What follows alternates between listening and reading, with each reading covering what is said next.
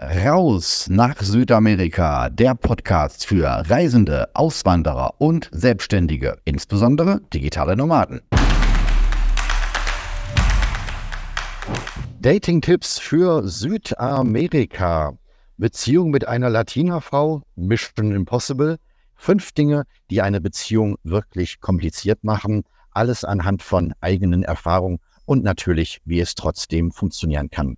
Ja, zunächst mal die grundsätzliche Mentalität der Latina-Frauen. Sie unterscheiden sich von deutschen, europäischen und asiatischen Frauen. Ich empfinde die Frauen hier als sehr offen und sehr freizügig. Geht schon damit los, wenn du über den Strand läufst, dass äh, die Mädels hier einen Tanga-Badeanzug tragen, ist etwas ziemlich Normales. Ich weiß nicht, wann du zum letzten Mal in einem deutschen Freibad eine Frau mit einem Tanga-Bikini gesehen hast. Es ist auch so, dass ähm, es schon direkt beim ersten Date schon richtig losgeht. Und du kannst dir das so vorstellen, die Frauen sind mit 15 Jahren hier volljährig. Männer mit 18, Frauen mit 15. Vielleicht noch nicht juristisch, aber in der Gesellschaft. Die haben zum 15. Geburtstag eine sehr, sehr große Party. Der 15. Geburtstag ist der wichtigste Tag im Leben einer südamerikanischen Frau. Das wird richtig groß gefeiert. Und in der DDR nannte man das Jugendweihe oder es ist immer noch die Jugendweihe natürlich, wo dann eben dort ähm, das Mädchen als Frau vollwertig akzeptiert wird. Und nun ist es auch so, dass die in der Regel mit der Familie so lange zusammenleben, bis sie heiraten. Und wenn genug Geld da ist für eine eigene Wohnung. Dass man mal irgendwann mit 18 Jahren, wann auch immer, in eine eigene Wohnung auszieht, das ist nicht. Und sehr oft wohnen die auch ähm, zusammen, ja, mit fünf, mit sieben, mit zehn Personen in einem Haushalt und manchmal auch in einem eigenen Zimmer. Und dass es dann da jetzt nicht so das große ähm, Liebesleben gibt, könnt ihr euch vorstellen. Das bedeutet also, wenn du eine Latina-Frau datest und äh, sie sieht, sie ist in einem eigenen Zimmer, wo dort niemand zuguckt und keine Eltern da sind, da kommen die amorösen Gefühle schon relativ schnell. Das vorab. Tja, vier Arten von Frauen. Es gibt Nutten, selbstverständlich, kann man nicht anders sagen. Es gibt Golddigger, es gibt Sugar Babes und die Frauen, die eine wirkliche Beziehung für ein besseres Leben suchen. Und die werde ich dir gleich alle hier einzeln vorstellen. Des ähm, Weiteren fünf Dinge, die eine Beziehung sehr, sehr schwierig machen und wie es trotzdem funktionieren kann. Ich möchte gleich vorabstellen, ich habe hier natürlich noch nicht die Weisheit mit Löffeln gefressen. Und es wird auch viele geben, die mir jetzt völlig widersprechen werden. Ja, warum, man? Man kann doch super Beziehungen mit Latinas führen. Du bist bloß zu doof dafür. Ist in Ordnung. Ist in Ordnung. Ich spreche nur über meine Erfahrungen und damit werde ich nicht ganz alleine stehen. Ich möchte mit niemandem streiten und insbesondere möchte ich auch äh, niemanden schlecht reden. Ich rede ganz alleine über die Wahrnehmungen, wie ich die Situation hier aufgefasst habe. Ich bin in Panama gelandet, habe vom Duty-Free-Shop einem deutschen Freund ein paar Zigarren mitgebracht. Er saß dort mit seiner, seiner Freundin zusammen, einer Brasilianerin, und der sagte, Roman, du wirst hier nicht lange alleine bleiben. Mach einmal Tinder an und du wirst merken, die Frauen stehen hier auf Weiße, aber die meisten wollen Geld. Und ich höre mich noch sagen, also so stumpf bin ich jetzt nicht, dass ich hier eine Beziehung aus finanziellen Motiven eingehe. Äh, ja, wenn ich Spanisch lernen will, geht das sicherlich schnell mit einer Freundin, aber kann ich mir auch einen Sprachlehrer leisten. Das muss man nicht vermischen. Ja, ja, ja, ja, das waren so meine ersten Gedanken gewesen. Dann wurde ich neugierig, hab Tinder installiert und ich glaube, ich hatte nach einem Monat so gefühlt den Server gesprengt mit über 100 Matches, da kamst du gar nicht mehr nach. Nun, ja, es ist so, die Frauen hier haben finanzielle Interessen. Mach deinen Frieden damit. Es ist so, wie vielleicht in Deutschland noch vor zwei, drei Generationen, dass die Frauen ein sehr großes Sicherheitsbedürfnis haben. Und das heißt eben, was bringt der Mann mit? Das hat mich am Anfang ziemlich gestört. Und ich vergleiche jetzt mal, vielleicht kennst du so einen Typ Frau aus Deutschland, so ein richtig, richtig hübsches Mädel, eine richtig schöne Frau. Und die sagt, boah, alle wollen mich wegen meines Aussehen, niemand will mich wegen meines Verstandes, die Männer sehen meine inneren Werte nicht. Jetzt mache ich mir eine, hässliche Kurzhaarfrisur, fresse mir ein paar Kilo extra an, laufe mit dem Kartoffelsack durch die Gegend und mit Ballettschlappen. Kennst du solche Frauen? Ich kenne solche aus Deutschland. Wo wir uns als Männer doch sagen, Mensch, Mädchen, zeig doch, was du hast. Spiel deine Trümpfe aus. Da tue ich mich sehr schwer, aber mittlerweile denke ich nach einem Jahr, genauso über das Verhalten von uns Männern. Wenn ich jetzt in diesen Ländern sage, ja, natürlich bin ich für dieses Land extrem reich, aber ja, ich bin geizig, ich warte auf die Frau, die meine inneren Werte sieht, mit der ich mich super über Spiritualität unterhalten kann, weil ich ja auch diese Worte schon so super in Spanisch kann, dann wirst du lange alleine bleiben. Es ist hier schon die Rollenverteilung, dass die Frauen von dir erwarten, dass du was mitbringst. Mach damit deinen Frieden oder du wirst ja nicht glücklich. Ja, so erinnere ich mich an meine, an meine Anfängerfehler. Das erste Mal, der erste Chat mit, mit einem Tinder-Date, die hat anderthalb Stunden rumgegluckst, warum sie jetzt doch nicht zu meinem Hotel kommen möchte. Das erste Treffen war im Einkaufszentrum, war okay. Da haben wir so lange gesprochen, bis ähm, der Akku leer war von, äh, von meinem Handy. Da konnte ich nicht mehr simultan übersetzen. Sagte ich, komm, nächste Treffen im Hotel, da ist ein schönes Restaurant, da ist ein Pool. Und da, anderthalb Stunden hat sie dann immer wieder neue Gründe gefunden, warum sie nicht doch nicht kommen kann. Und die Wahrheit ist, sie hatte keine drei Dollar für ein Taxi. Und so habe ich zum ersten Mal einer Frau ein Taxi bezahlt. Hätte ich jetzt so nicht gemacht in Deutschland, fände ich jetzt irgendwie komisch. Ne? Und ob ich jetzt für drei Dollar zu ihr fahre oder sie für drei Dollar zu mir fährt, ich ihr das gebe, das ist genau dasselbe. Ne? Es sind, sechs Euro Hin- und Rückfahrt, aber besser, wir sind bei mir im schönen Hotel mit Restaurant und mit Pool und mit meinem Zimmer, als bei ihr da in der zweifelhaften Gegend. Ja, ich habe nachher mit einer anderen eine Beziehung geführt für fünf Wochen und äh, da hatte ich eine Situation, ich bin im Restaurant gewesen, alleine, habe ein Video aufgenommen, guck mal hier, schönes Essen, schönes Restaurant, Cocktail, denk gerade an dich, hab dich lieb, wie man das eben so macht. Dann ist mir erstmal aufgefallen, dass das, was ich bezahlt habe für mein Essen, verdient sie in dreieinhalb Tagen. Über dieses Video wird sie sich nicht besonders gefreut haben. Das ist dann eskaliert, als ich mit ihr zusammen in dieses Restaurant bin. Ne? Ich will das, wollte das kompensieren. Und sie guckt dann da auf die, auf die Speisekarte und fängt an zu heulen mitten im Restaurant boah, das bringt mich voll in Verlegenheit, ich kann das gar nicht annehmen, das ist alles viel zu teuer, ich habe ein Kind und meine Mutter ist krank und ich weiß nicht, wie ich, wie ich ähm, Essen für mein Kind genug habe. Hätten wir nicht in ein Billigrestaurant gehen können und du gibst mir einfach 10 Dollar so und dann stehst du da. Was willst du denn sagen? Pass mal auf, Mädchen, ich bin aus Deutschland, deswegen habe ich immer recht und du nicht und dir jetzt 10 Dollar zu geben, das wäre in meinem Land Prostitution, deswegen gebe ich dir kein Geld. Du isst jetzt dein Essen und zwar gerne, bestell dir was Tolles und genieß das. Das bringt einen erstmal in Verlegenheit, beziehungsweise uns beide.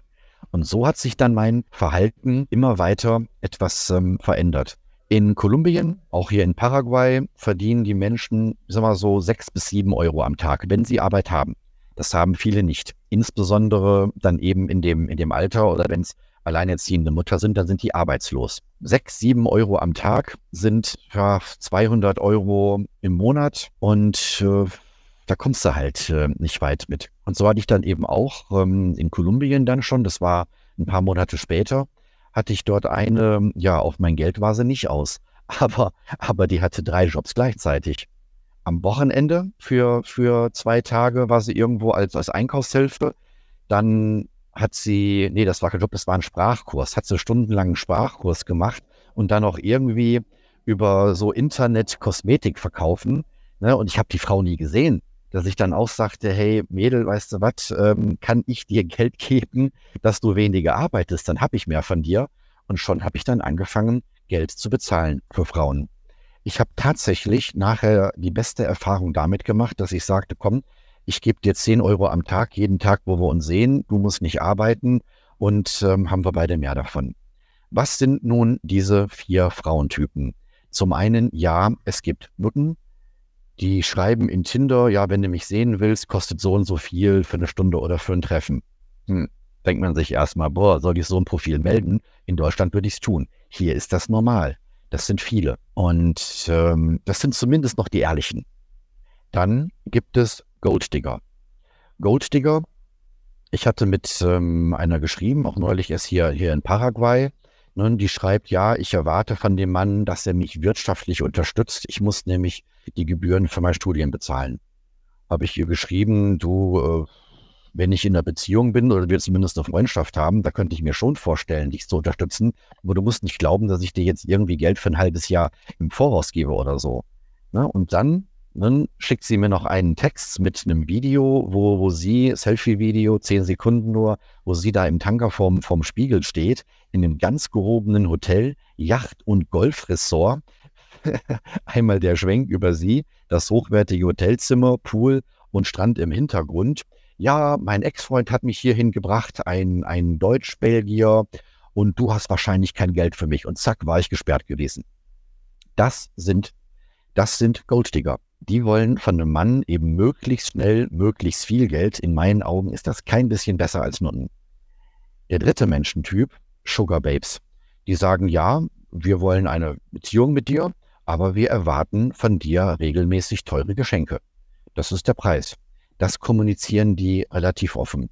So hatte ich in Panama die Erfahrung, dass ich mich dort auch mit dem Mädel zum ersten Mal getroffen habe, dass nach mehreren Tagen Chat, sie sagte, wir gehen in einen Café, ihre, ihre Schwester springt auf einmal mit ins Taxi rein, wir fahren da 10, 15 Minuten zum Einkaufszentrum, ja, und dann haben die beiden gepollt, dass ich den Schuhe kaufe. Ich sage, Mädchen, wir haben keine Beziehung, wir hatten keinen Sex, ich habe nicht mal ein Gespräch mit dir geführt. Wie kommst du darauf, dass ich dir und deiner Schwester Schuhe kaufe? Ne? Das sind Sugar Babes, das liest man sehr häufig in den äh, Tinder-Profilen. Busco Sugar Daddy oder ähm, Busco SD Sugar Daddy. Ja, sowas gibt es.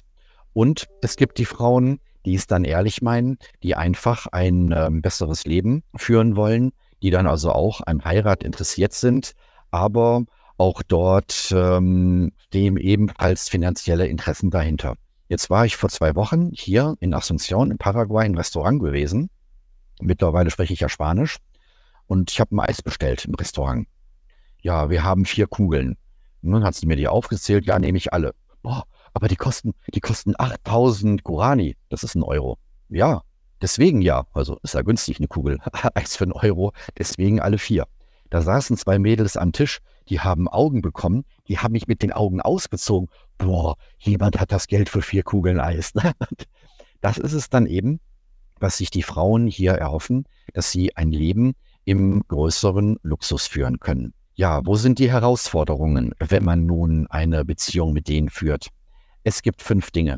Das erste ist die Familie. Wenn du hier heiratest, heiratest du nicht die Frau, du heiratest die ganze Familie ne, mit, mit sechs Geschwistern und 20 Tanten und so geht das hier ja ab, ne, und den Cousins und Cousinen und überhaupt, hast du auf einmal eine Familie von 60 Leuten. Und wenn es eine Necessidad gibt, also jemand etwas braucht, hier ist ein Auto kaputt, hier braucht jemand Studiengebühren, hier ist jemand krank, brauchen Geld für die Beerdigung von der Oma, dann wird eine Umlage gemacht, sozusagen prozentual nach demjenigen, wer was hat. Das bedeutet, du zahlst 90 Prozent. Und jetzt ist eine Zwickmühle. Wenn du das bezahlst, ne, kommen natürlich die Nächsten an und wollen auch Geld. Wenn du nicht bezahlst, ist die Familie, sind 61 Personen sauer auf deine Frau. Was hast denn du für einen komischen Geizhals geheiratet? Und dann ist die Frau, die Frau auf dich sauer und wird dann so halb aus der Familie verstoßen. Wie du das machst, machst es falsch. Ganz schwierige Situation. Zweite Problem ist Großzügigkeit. Die Mentalität, der Männer hier sieht, sieht so aus, so, ich habe jetzt sechs Tage gearbeitet, jetzt gehen wir ins Einkaufszentrum, wir gehen zu Kentucky Fried Chicken und alles, was ich verdient habe, das geben wir jetzt für die Familie aus, für die Frau, für die Kinder, bis wir völlig pleite sind. Und ja, die, die Kinder sagen, super, Papa, du liebst uns so sehr, du hast all dein Geld ausgegeben für uns, für Kentucky Fried Chicken. Und die Frau sagt, boah, super, du hast all dein Geld ausgegeben, du hast dich geopfert für die Familie. Das ist völlig normal. Ein Deutscher wird sagen, du bist doch völlig bescheuert, dein letztes Geld für Fastfood auszugeben. Ne? Wir sparen, wir sorgen vor, wir denken an morgen, wir denken an die Zukunft. Die denken, die denken nicht an morgen. Niemand, gar nicht. Das heißt also, wenn du sparsam bist, dann giltst du als geizig. Hey, du hast so viel, du verdienst immer 3000 Euro im Monat und du bist nicht mal bereit, für 1000 Euro mir Kleider und Essen zu kaufen, da hast du eine Diskussion. Dritte Problem, ist äh, die unterschiedliche Sprache. Und da meine ich jetzt gar nicht, ob man jetzt Spanisch lernt oder nicht. Die deutsche Sprache ist präzise wie eine Betriebsanleitung. Jedes Wort hat seinen Sinn und seinen Platz. Die spanische Sprache vergleiche ich mit Poesie, mit einem Liedtext. Wer hat sich jemals einen Liedtext angehört und gesagt, jawohl, die erste Zeile gehe ich mit, die zweite Zeile auch, was? Dritte Zeile, Herzen fliegen durch den rosaroten Wolkenhimmel, wie eben so Songtexte sind. Moment mal, äh, rosarote Herzen fliegen gar nicht durch den Himmel, das stimmt ja nicht, das ist eine Lüge, ich höre nie wieder dieses Lied. Keiner sagen. Aber so redet man in Lateinamerika. Das ist mein Eindruck. Es geht nicht darum, Informationen zu transportieren. Es geht darum, gute Gefühle in der Kommunikation zu vermitteln. Und ähm, die sind dann nicht sehr bei der, bei der Wahrheit. Ne? Das, äh, du, du kannst äh, eine Frage, kannst du sieben oder acht Mal stellen. Du willst eine Antwort, weil dir die Antwort wichtig ist. Die antworten darauf nicht. Und auch das führt natürlich zu Zerreißproben. Die Latinas sind Herzmenschen, sind Bauchmenschen, sind emotional. Ein Deutscher ist ein Kopfmensch, denkt rational. Da prallen unterschiedliche Welten aneinander und das wird eine Arbeit, das zusammenzubringen. Der vierte Punkt ist, ähm, ich habe schon angedeutet, die haben keine Planung. Die planen nichts im Voraus. Wenn ich jetzt sage, okay, äh, heute ist Mittwoch, wollen wir mal am Wochenende, Sonntag an den Strand fahren, bekommst du keine Antwort. Das entscheiden die alles spontan aus dem Bauch heraus sowas wie, wie ein Urlaubplan, damit kannst du alles vergessen. Die können von einer Stunde noch Ja gesagt haben, auf einmal ist es Nein. Auch da bin ich schon durchgedreht dadurch. Hm? Ich bin, ich bin ein Planungsmensch und wenn das alles immer nur aus der Laune heraus spontan ist, ist ebenfalls schwierig. Und der fünfte Punkt ist besonders heikel. Das ist der Punkt Respekt. Ich habe gedacht, okay, wenn ich großzügig bin, wenn ich für die Frauen viel kaufe, denen Geschenke mache oder auch gerade mich im, im äh, Anfangsstadium einer Beziehung dort großzügig gebe, tue ich den Frauen was Gutes, tue ich den Frauen einen Gefallen. Da muss man sehr vorsichtig sein, denn die verlieren den Respekt, wenn du zu viele Geschenke oder zu früh Geschenke gibst. Dann denken sie, ja, ich habe einen blöden gefunden, ich habe hier einen wandelnden Geldautomaten. Ein sehr mächtiges Wort hier lautet Nein. Ja, zum Abschluss, ähm, wie kann es gut funktionieren? Ich habe mich ja nun auch mit hinreichend ähm, Einheimischen, männlichen Einheimischen angefreundet und die sagen, Roman, der beste Weg ist, du musst zuerst den Mann kennenlernen, also eben den, den Freund haben. Der Freund geht seinen weiblichen Freundeskreis durch, zeigt dir ein paar Fotos von, von Singlefrauen und sei es das Facebook-Profil, welche dir gefallen könnte. Dann wird ein Doppeldate von ihm arrangiert. Er und eine Freundin und eben die, die für dich und du selber. Ja, und dann wird dann irgendwo im Restaurant, im Café, wird dann eben gesprochen, es wird sich kennengelernt, es wird geschaut, ob Sympathie da ist. Es gibt keinen Sex beim ersten Treffen. Natürlich zahlst du für alle vier, klar. Und dann wird der Freund euch unabhängig voneinander interviewen, was man über sich denkt. Und so kommt es dann später zu richtigen Treffen auch ohne andere. Das ist ein bisschen vergleichbar wie in der arabischen Kultur, ähm, dann eben von den Eltern die Hochzeiten arrangiert werden. Und das ist tatsächlich das, was das Beste ist, wenn äh, ein Freund für euch beide die Hand ins Feuer legt, dass ihr es beide ehrlich meint. In Kolumbien gibt es die sogenannten Estrados. Estrado wie Status, Straße, so kann man das übersetzen. Das geht von 1 bis 6. Es ist nur in Kolumbien, hier in Paraguay zum Beispiel nicht. Estado 1 ist, äh, die Regierung sagt sich, wir wundern uns eigentlich selber, wie du überlebst.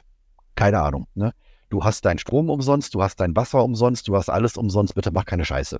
Estrado 2 ist ähm, ungleich besser. Estrado 3, da wird es dann langsam normal. Also diese, diese Estrados, ähm, die haben ja keine wirkliche Steuer. Estrado 1, 2, 3 ist ähm, steuerfrei. Bei 4 weiß ich nicht, ich glaube auch noch nicht. Estrado 5 und 6 ist superreich. Ne? Die meisten Europäer, die wären nur fünf. Die oberen fünf und sechs zahlen Steuer. Eins bis drei zahlt keine Steuer, vier weiß ich nicht. Die unteren bekommen Strom, Wasser, alles umsonst. Ab drei bezahlst du Strom und Wasser, vier zahlst du mehr, fünf zahlst du noch mehr, sechs zahlst du richtig viel für lokale Verhältnisse. Das sind dann so eben die Abgaben, wie die das System finanzieren. Finde ich auch sehr fair. Und deswegen solltest du die Estado Estrado der Frau herausfinden. So etwas zu direkt zu fragen, im Tinder-Chat, zweite Zeile, welche Estrado bist du, die wird es beenden, ist eine Beleidigung. Aber versuch das herauszufinden, so ab Estrado 3, 4, 5 ähm, wird es besser. Estado 1 und 2 sind ärmlichste Verhältnisse. Es gibt auch Estado 0, das sind dann illegale Einwanderer, die haben dann wirklich nichts, ist auch sehr schwierig. Estado 6 kommst du wahrscheinlich nicht ran. Das sind dann äh, die Kinder der Eliten. Die werden wahrscheinlich auch nur eine einheimische Elite heiraten. Gut, das sind alle Tipps, die ich äh, mitgeben wollte. In diesem Sinne ein Hasta luego. Ich wünsche euch einen schönen Abend in Deutschland und mir noch einen schönen Tag. So, das war's für heute. Weitere Inspirationen für dein Leben in Freiheit findest du in meinem YouTube-Kanal Freiheit, Business und Pura wieder. Oder noch besser, lerne uns persönlich kennen. Seit 2021 gibt es den Rausabend, den Infotreff für Reisende, Auswanderer und Selbstständige, insbesondere digitale Nomaden. www.rausabend.de